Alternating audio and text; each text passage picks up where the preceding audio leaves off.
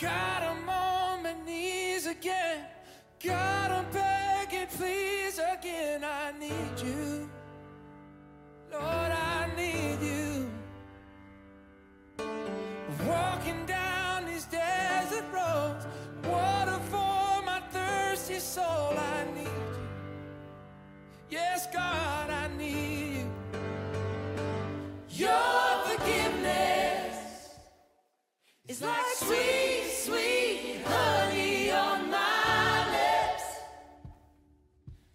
sound.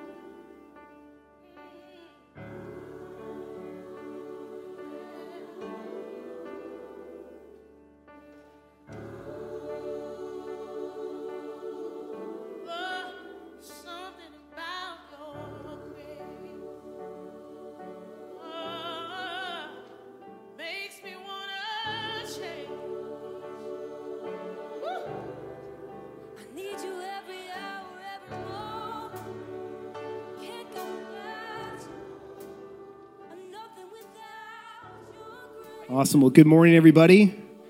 It's good to see you. Uh, I'm just gonna move this because that's that's a hazard.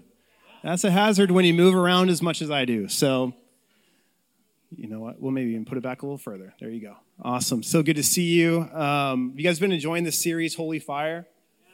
Awesome, awesome. Um, I just want to say hi to everybody online. Uh, my name is Brian. If we haven't met, I'm one of the pastors here, and we hope that this word today encourages you, as it's encouraging everybody else here, and uh, just kind of meets you right where you live. Um, today is indeed Pentecost Sunday. This is a day in Christian history where we, we remember the reality of Jesus' promise when he said that, hey, the Holy Spirit, the Father is going to send the helper, the Holy Spirit, and he's going to come and he's going to he's going to do a whole bunch for you. And you read in John uh, 14, 15, and 16, he's going to guide you into all truth and he's going to remind you of the things that I promised you. But most importantly, in Acts chapter 1, verses 8 and 9, it says that he, he's going to come, you'll be baptized with the Holy Spirit, and you'll be my witnesses right? You will receive power from the Holy Spirit when it comes upon you. And so I'm believing that today could be a day where we celebrate and we receive the reality of God's promise for us in the Holy Spirit. Can somebody say amen? Amen. So, we are going to jump into the word here in Matthew chapter 5. And uh, I hope you brought your Bible with you today. But if you did not, uh, it's going to be up on the screen for you. Uh, we're going to read just a few scriptures here, and then we're going to start this journey. Matthew chapter 5 and verse 13. Shout amen when you're there. Amen. You guys are fast. You guys been doing your sword drills, I can tell. Anyways, um, Matthew chapter 5 verse 13. You are, this is Jesus talking, by the way, you are the salt of the earth. But if the salt loses its flavor, how shall it be seasoned? It is then good for nothing but to be thrown out and trampled underfoot by men. Just a real encouraging verse for you here this morning. But he continues on. He says, You are the light of the world. A city that is set on a hill cannot be hidden. Nor do they light a lamp and put it under a basket, but on a lampstand, and it gives light to all who are in the house. Let your light so shine before men that they may see your good works and glorify your Father in heaven. Some good, good scripture here this morning. Uh, I don't know if you like sermon titles or not, but it's kind of a big thing for me. And um, I had to laugh uh, a few weeks ago. Uh, Bonnie and I kind of handled the Mother's Day service. And just to give you a little insight into the dynamics between us, um, I need to read, in order to kind of be prepped to preach a sermon, I need to like read books by dead people like old theologians and commentaries and stuff like that, where Bonnie just needs to pray in tongues for 45 minutes and then she gets, you know what I mean? So that was that was very interesting prepping that presentation together. So, uh, but I usually start with like a, a title. So today, today's title is Fire Hazard. Fire Hazard. Tur- turn to the person beside you and say Fire Hazard. Don't be a fire hazard. Well, we just go to the Lord in prayer and just ask Him to speak to us. Father, thank you for your word today. Thank you that it's alive, it's active, and God, it is a sharp, double edged sword. God, and I pray that it would do work on our inside, in our heart, in our motivations, in our perspective, but Lord, it would also uh, sharpen us in how we live our lives. That we would live according to your word in the power of the Spirit, God, representing you in this world as your ambassadors. God, I pray that by the Spirit, you just uh, speak to people's hearts today and uh, speak right to their situation and right where they live. And that God, you'd help me uh, to be faithful to preach your word in Jesus' name.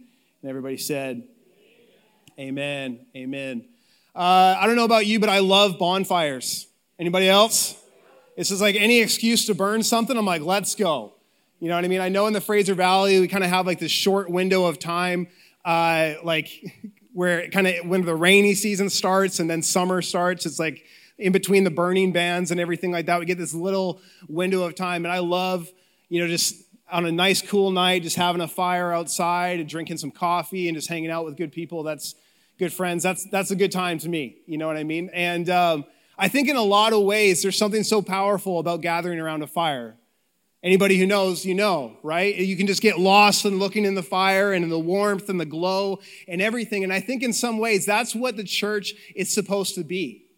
Where we come and we gather around the fire of God. We gather around the fire of the Holy Spirit. And when we come together in these, in these gatherings just like this on a Sunday morning, we are reminding each other about uh, the fire of God and the, the presence of God and the glory of God. And, but here's a reality in the Old Testament, there was this command that the fire always needed to be lit in the temple. It should never go out. Right?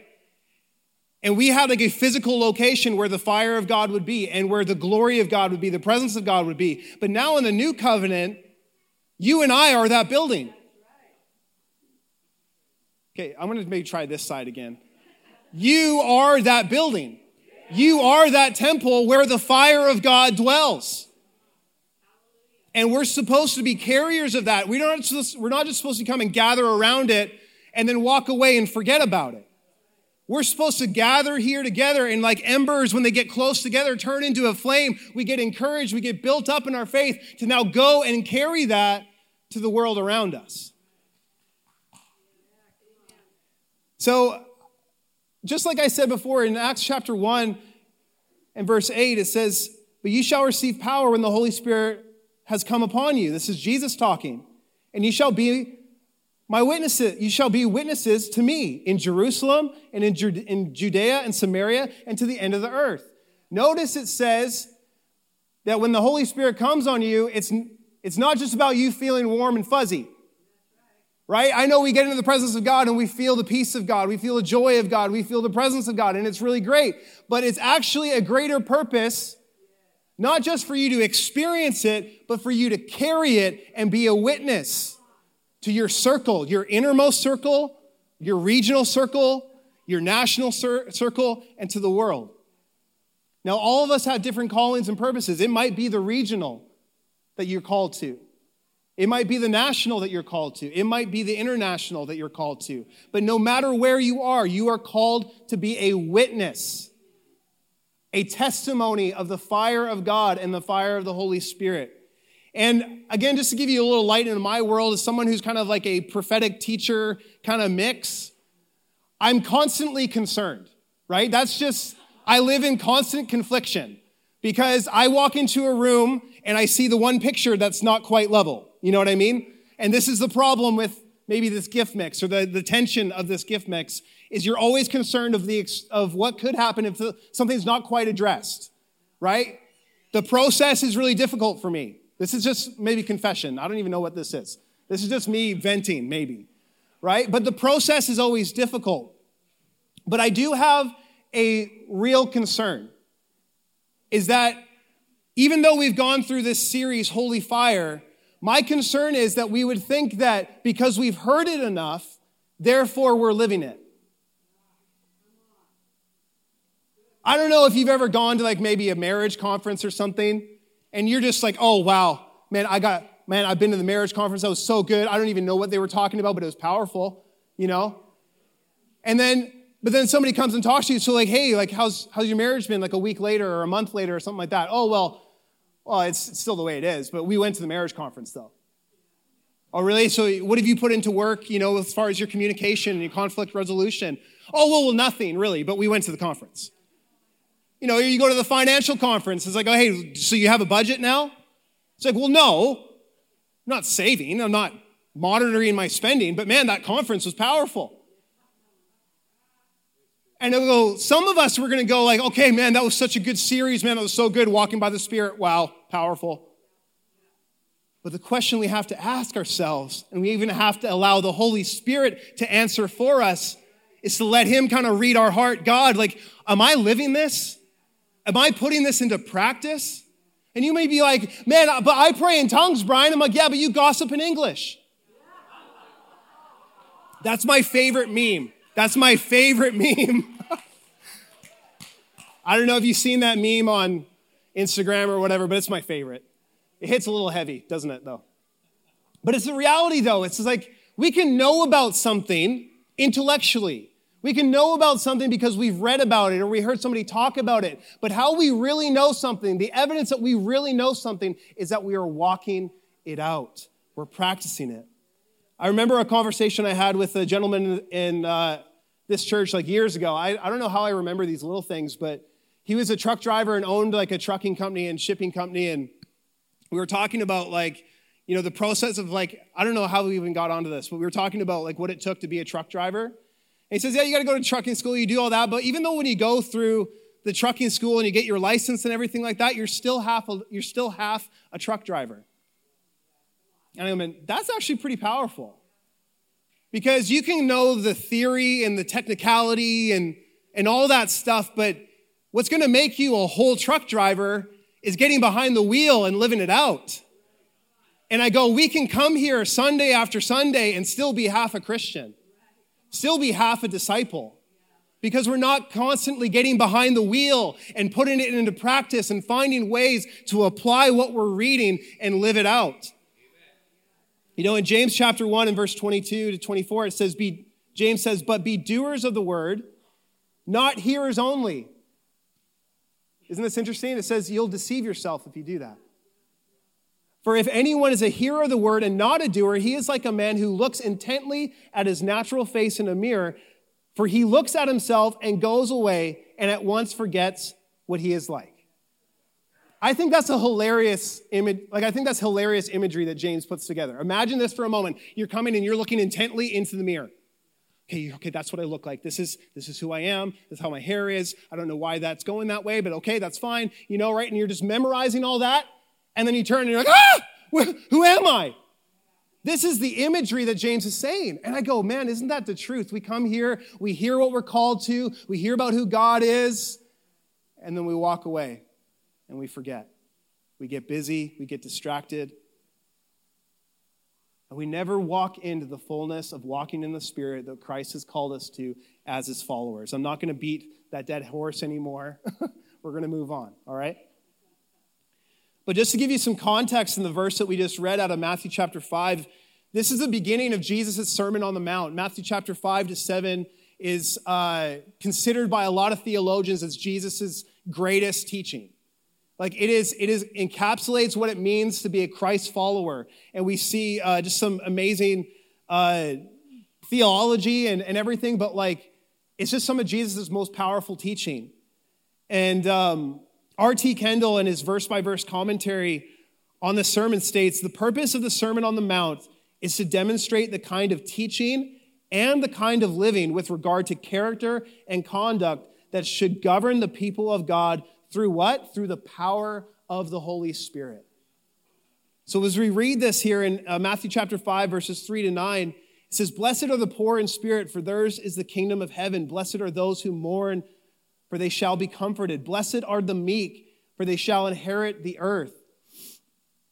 Blessed are those who hunger and thirst for righteousness, for they shall be filled. Blessed are the merciful, for they shall obtain mercy. Blessed are the pure in heart, for they shall see God. Blessed are the peacemakers, for they shall become the sons of God. Those are some amazing promises, right? For living in, in, in line with the character of God. It's like if you walk in a purity of heart, you'll become, you'll, or no, so let me, I'm going to get that wrong. You walk in the purity of heart, you'll see God, you'll experience Him. Because we see that holiness is not a restriction, but an invitation to know the character of God.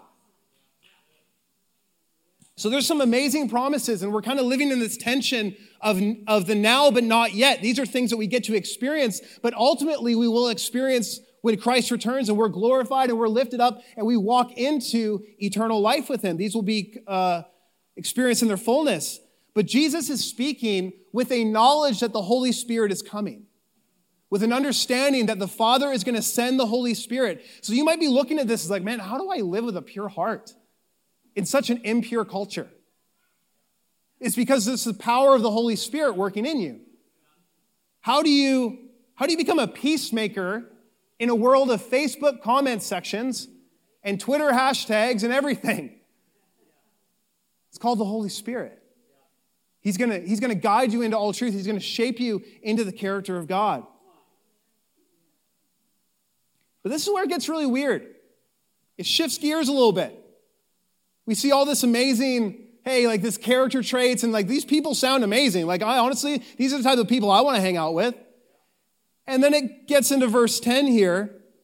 It said, Blessed are those who are persecuted for righteousness' sake. for theirs is the kingdom of God. Verse 11 Blessed are you when they revile and persecute you and say all kinds of evil things against you falsely for my sake. Wait, what? Persecute you? Who? These people sound amazing. Who would be persecuted? Like, these are the type of people you want to hang out with. Like people who, who mourn over their sin. They have a humility. They're broken about their sin. Right? That's the promise. You know, even in verse, uh, verse 4 Blessed are those who mourn, for they shall be comforted. These are people who have a brokenness in their heart over their sin. They're humble. Blessed are the poor in spirit. They realize that, man, they're not a big deal. So, where is this persecution talk coming from? Who's going to persecute these people? Well, Here's the other side of it. Because the work of the Holy Spirit is not just to reveal the character of the Holy Spirit in us that are in verses 1 to 9, but also the power of the Holy Spirit. And we need to remember that the Holy Spirit, as much as it's working in your life to conform you to the image of Christ for the sake of others, is also working in the world to convict the world of sin, righteousness, and judgment to come.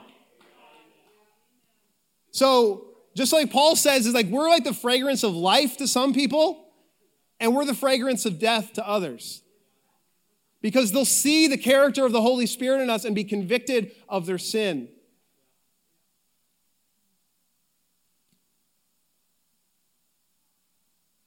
Totally jumped over that verse, but that's all right. Jesus promised that the Holy Spirit would come to us and that through us he would work. Doesn't mean that he doesn't work outside of his people. Because we hear stories from all over the world, people having visitations of who Jesus is in Muslim countries, people having dreams and visions of who Jesus is and the gospel being preached to them by the Holy Spirit. But can I be honest with you? That's a very small fraction of how people get saved. It's a very small percentage of how the gospel is preached throughout the earth. Who is God using to preach the gospel throughout the earth? It's a great time to raise your hand because you are his body. You are his ambassadors. He's using you. I remember watching this movie, and I don't want to say what movie it was. It wasn't an entirely bad movie, but I just don't want to give you permission to go watch it. You know what I mean? It's just always weird. But it was this military movie, and they were supposed to go in and like com- kind of complete a secret mission or whatever, and things were not going well. The prep was not going well. And this leader, this kind of CIA guy, walks into the meeting room and says, There's nobody else coming. Like, get your stuff together. Nobody else is coming. You are plan A. There is no plan B. And I, I almost want to say that today by the Spirit of God. Nobody else is coming, church. We're called to this. We are the plan A of God. We're not an afterthought. We're not a panicky, anxious kind of throw together plan. We are the plan and purpose of God in this hour to be his ambassadors and to carry the Holy Spirit to be a witness for him in this time. Matthew chapter 10 and verse 7, it says, And you go, preach, saying, The kingdom of heaven is at hand. Heal the sick, cleanse the lepers, raise the dead, cast out demons.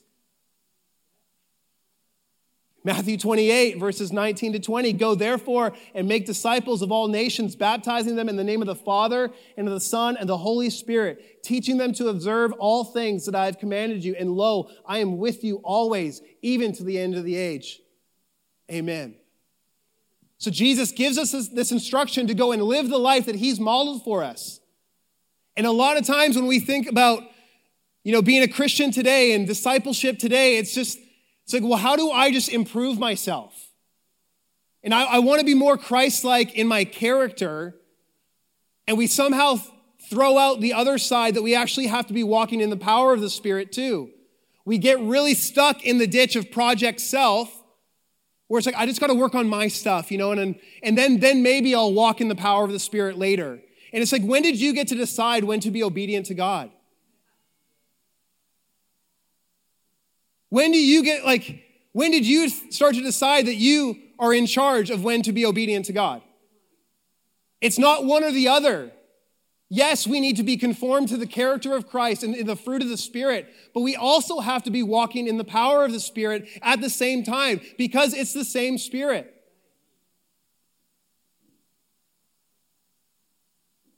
So we can see throughout history that as people walked in the power of the Spirit and in the character of the Spirit, it was not received well by all. Like, think about it. You look in Acts chapter 16, Paul, Paul and Silas, they cast out this demon out of this girl who's doing fortune telling, and it lands him in prison. And then Acts 19, Paul's accused of preaching against Artemis in, in, in Ephesus. And it's a two and a half hour riot of the followers of Artemis sh- shouting in confusion, Great is Artemis of the Ephesians. The preaching of the gospel caused a riot.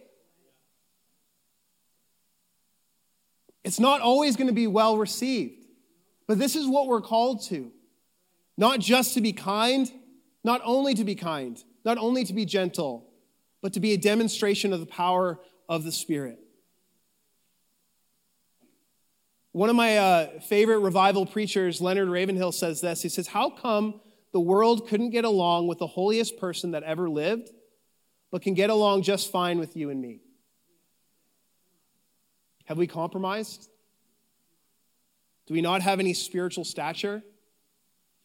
Leonard Ravenhill had a spiritual gift of us mic drop moments because that hits home we go oh well if we're just if we're just kind if we're just nice and gentle then people will see jesus in us and they'll like us and everything like that and it'll it'll just go great but nobody who did anything of value for the kingdom of god was afforded the privilege of not having their character slandered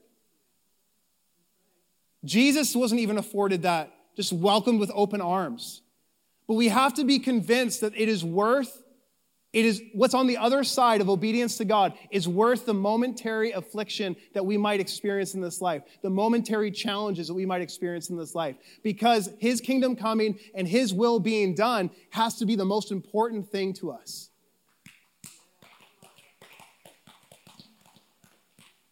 The point is, we have to be people of both character and charisma. There is a tension, but it doesn't have to be a choice, it can be both. And I understand, listen, I, I have to laugh at some of the hyper charismatic stuff that goes on, right? I get it why some people are like, oh man, signs and wonders, miracles, power of the Holy Spirit. It's just like, oh. I get it. Some stuff has been done in the name of the Holy Spirit that is just absolutely frustrating and concerning. I get it. But we don't want to throw the baby out with the bathwater as much as I hate that statement. so weird. Right? But like, we don't have to throw out the reality that the, the power of the Holy Spirit for us today to walk in signs and wonders and not be weird. To be spiritual people who aren't like glossy eyed and crazy. You know what I mean? That we can actually be real people who walk in the power of the real Holy Spirit in a real, tangible way. Right? It doesn't have to be one or the other. As we read in Acts chapter 10 and verse 38, uh, Peter's preaching at Cornelius' household says how God anointed Jesus of Nazareth with the Holy Spirit and with power, who went about, look at this, doing good and healing all who were oppressed by the devil. Why? Because God was with him.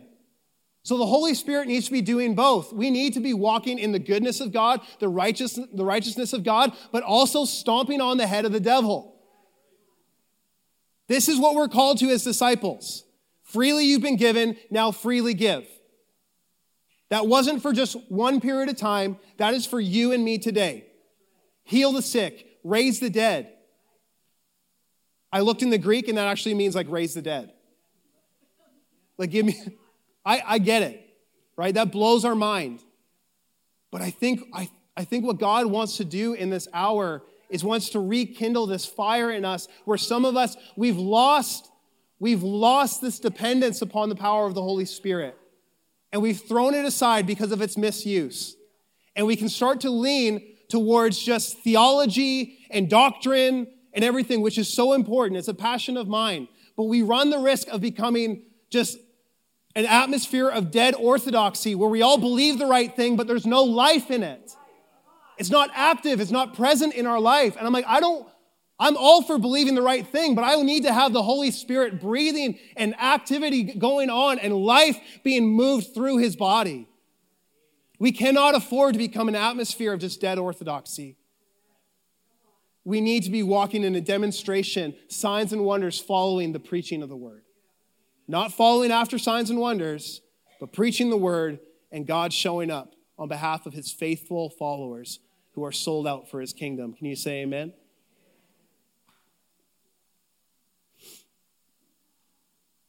But we face some real challenges in our society today. So I don't want to just get you riled up and then not be real with you in the fact that we have some real challenges in our society to the preaching of the gospel. We see a social justice movement in this hour where it considers preaching the gospel is viewed as oppression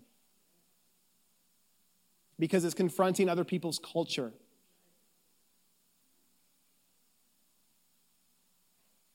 And it does do that.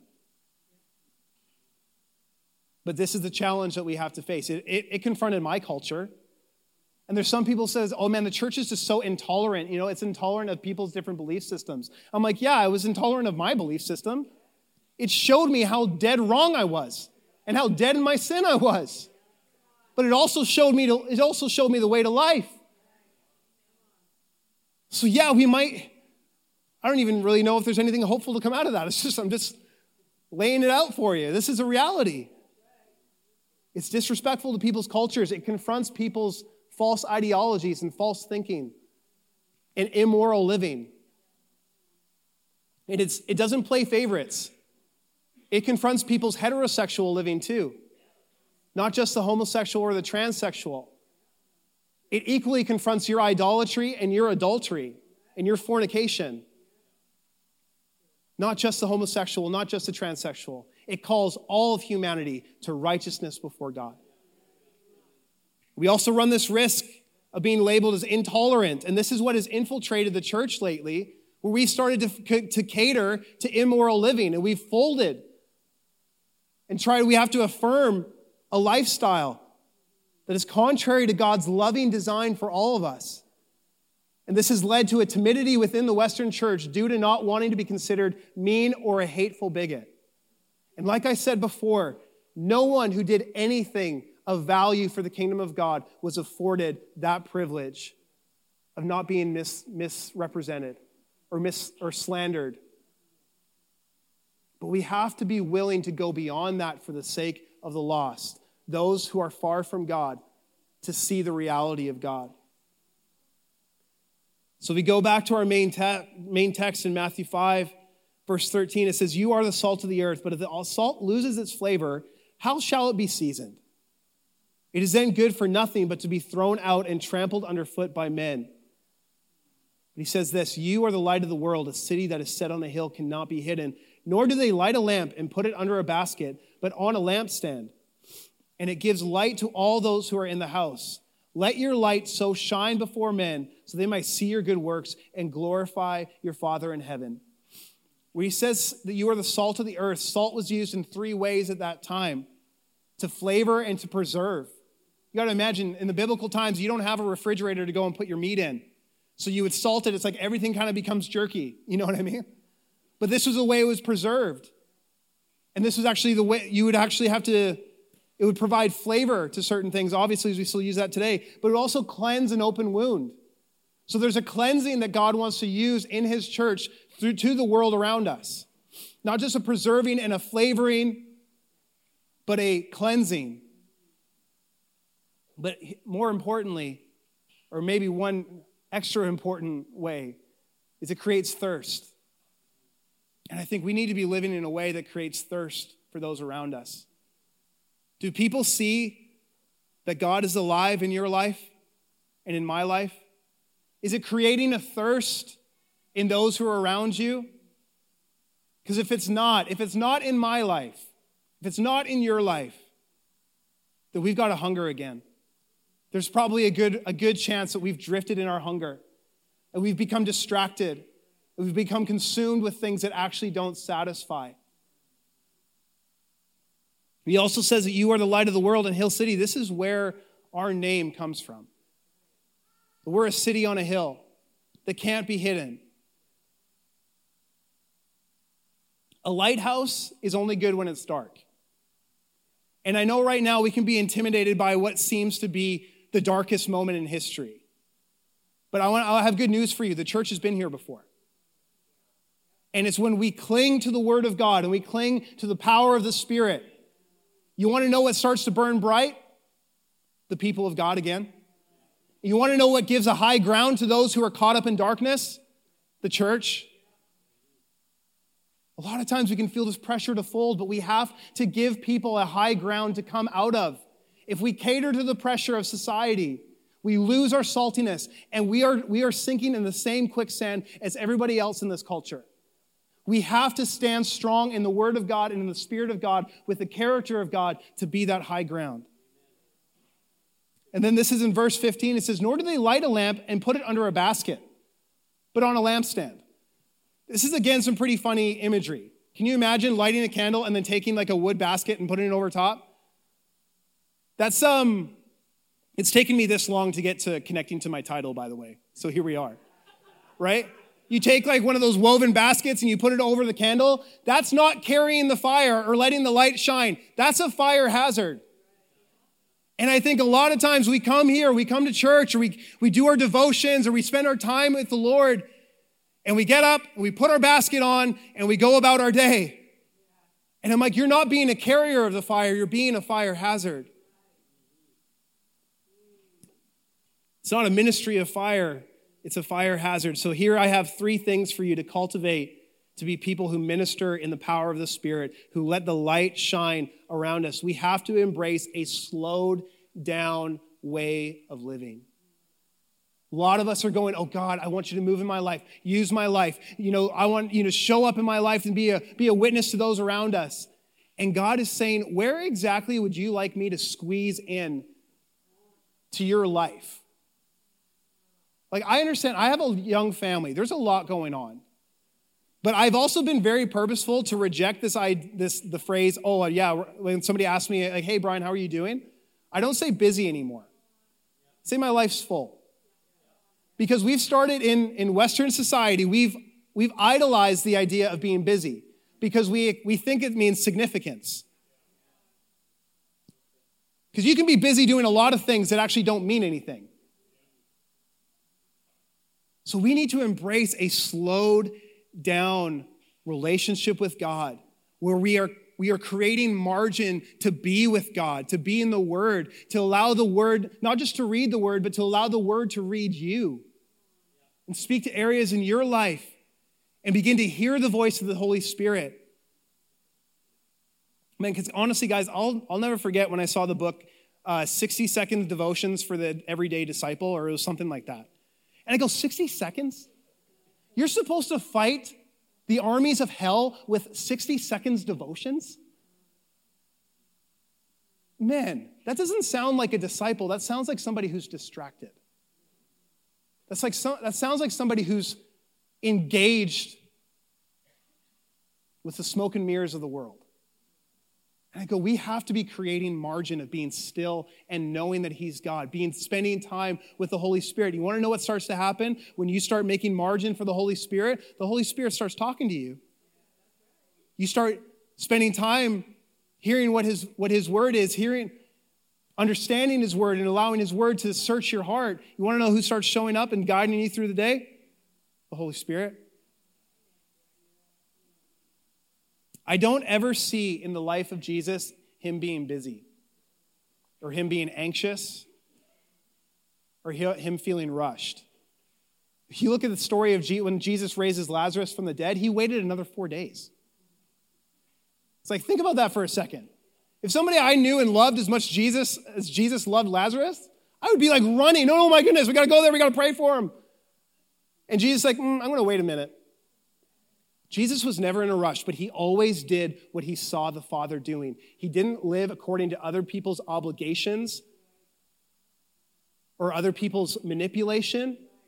He lived according to the will of the Father. So that's number one a slowed down way of living, a slowed down relationship, slowed down spirituality, connecting with God every day, creating margin and growing in that in that time with the Lord and in His Word. and making, making time for God to show up. And I even think, like, man, when we're in the grocery store, why don't we choose the lineup that's maybe a little bit longer? Or maybe why don't we ask the Holy Spirit, like, hey, where do you want me to be? Which, which checkout person do you want me to talk to today? Because I know what I'm like when I get into Save On. I'm like, okay, that line's too long, that line's too long. Uh, I'm going to do self checkout today. I'm going to witness to myself, you know?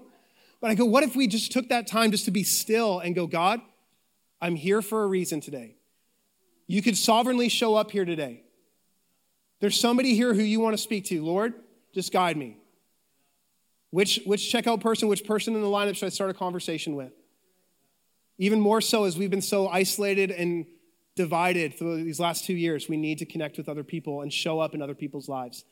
Anyways, so number two, we have to be willing to sow for the sake of sowing, not just for harvesting. Because I think this is what evangelism, like, this is why evangelism scares so much of us. It's because we feel like this obligation is like, well, what if they don't pray a prayer? What if they don't get saved right away? You know what I mean? And so we don't do it. But what if we were just committed to sow wherever we go? Just connect with somebody, just share the word with somebody, just engage with somebody, try to build a bridge with somebody for Jesus to walk across. Because Paul even says in 1 Corinthians chapter 3, he said that I sowed, but Apollos, Apollos watered, but it was God who gave the increase. You might just be in somebody's life for a reason just to sow for that moment. And it might be somebody else who comes along and waters, and God might use somebody else to come and harvest it. We need to be sensitive to the time of harvest when God's really working in somebody's life to say, hey, man, I think today's the day for you to give your life to Jesus. And this is what it means, this is what it looks like. But we have to be willing to sow wherever we go, not just committed to harvest. So, last and number three, we need to be supernaturally natural. So, number one, a slow down way of living, slow down spirituality, creating margin to be with the Holy Spirit but also be willing to sow for the sake of sowing wherever we go and trust God to bring the harvest, to bring it in. But number three, be supernaturally natural. Supernaturally natural. Make everyday stuff you do meaningful to the kingdom. I think I've been in some, some, some scenarios when I go out for lunch or something like that, and I'm really I want to I want to witness to the to the to the um, the waitress, right? And you get so riled up and your eyes go glossy and you get kind of weird and you're like, hey, so uh, do you know Jesus? And they're like, um, not the way I think you do. you know, right? I understand that we can get really zealous, but I think we need to be supernaturally natural, not where we freak people out. You get what I mean? And I think, I think God can help you to do that. But I think this taking everyday stuff that we do and making it purposeful and making it spiritual is actually the life that the disciples lived because we see in Acts chapter 3, while Peter and John, they're going to, they're going to prayer. And while, as, while they're going to prayer at the gate beautiful, they see that there's a crippled man there. And he asks them for money. And he says, like, look at us. We don't have any money. Do I look like somebody who has money? But what I do have, I give to you. In the name of Jesus, stand up and walk. Here was this time where they were just going about their normal stuff, where they were attentive to what the Holy Spirit was wanting them to do. Peter didn't go, oh, well, I don't really have my character figured out. I mean, I still got some issues. I kind of fly off the handle every once in a while. Anybody else kind of relate with Peter? You know, it'd be really nice to be Paul and just always seem to get it right, but I kind of identify more with Peter. But see, in that moment, God might want to use you in your own brokenness and imperfection that'll actually stir you on to want to grow in your character. But if we go, if we start to disqualify ourselves and be like, oh man, I didn't, I didn't pray for exactly 30 minutes today, we might miss out on what God wants to do, to do with you. Anyways, they were on their way to prayer. They were just on their way to their daily stuff, and they made margin, they created margin. They saw and they sensed what God was doing in the life of another person. And they, that was a moment where the kingdom came. So we're going to do something right now. We're going to turn out the lights here. And uh, this is the one time that you're allowed to bring out your phone. Unless you're taking notes and reading your Bible on your phone, I want you to take out your phone. I want you to figure out how to turn on the flashlight. This is the test. Okay, let's turn out the lights here.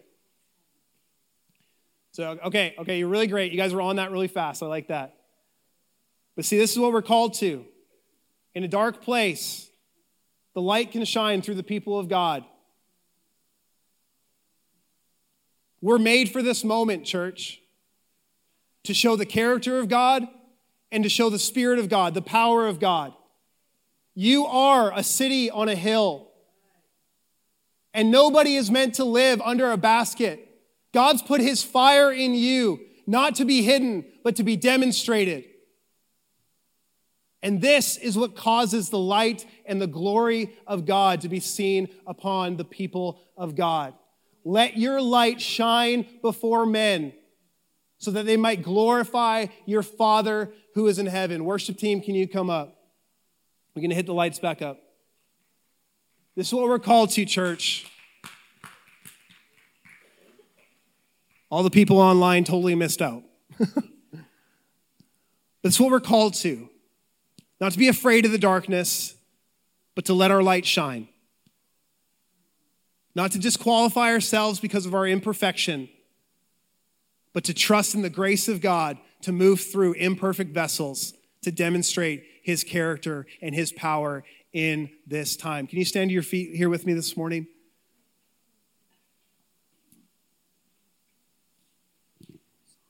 There's kind of two people I was speaking to today. You're, there's some people here that you're really fired up for the Spirit of God. You're really fired up to be walking in the power of God. But the reality is, is you've been neglecting your character.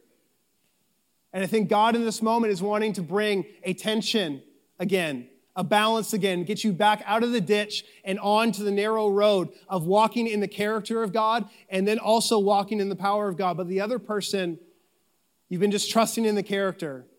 You've been staying in the background in the hidden places and like, oh, well, I got to work on me and I got to be more like Jesus. And I'm like, Jesus walked in both the power and the character of God. And we are not going to become an atmosphere of dead orthodoxy where we just inherit strong biblical doctrine, but it doesn't show up in our life. We have to be walking in both. So if that's you today, I just want to encourage you come forward and respond for prayer. As our prayer team comes, we want to pray with you and just respond to what God is doing in your life. But if you're here today and you don't know Jesus, I've got good news for you today. The message of what Jesus has done in taking your sin and my sin on the cross means that you can have forgiveness and a new start. It doesn't matter what you did yesterday, the day before, or five minutes ago. Jesus died for your past sin, your present sin, and your future sin so that you could become the righteousness of God. And if that's you today, I, I encourage you again to respond just as our prayer team comes forward here this morning. If you want to give your life to Jesus, we'd love to pray with you and love to help you in that journey. But, church, can you just pray with me right now? We want to be people who walk in both the character and the power. So, Father, in Jesus' name, God, we receive this word today. God, help us to not hide our light under the baskets of insecurity and fear. But God, let the love of God burn so brightly within us.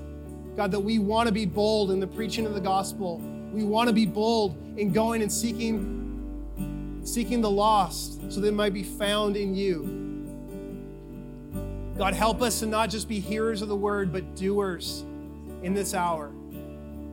God, and let your fire be clearly seen on us, just like John Wesley play, prayed, God. We want to set ourselves ablaze to let others watch us burn, to let others see the glory and the fire of the Holy Spirit on our lives. In Jesus' mighty name. In Jesus' mighty name, everybody said, Amen. Amen.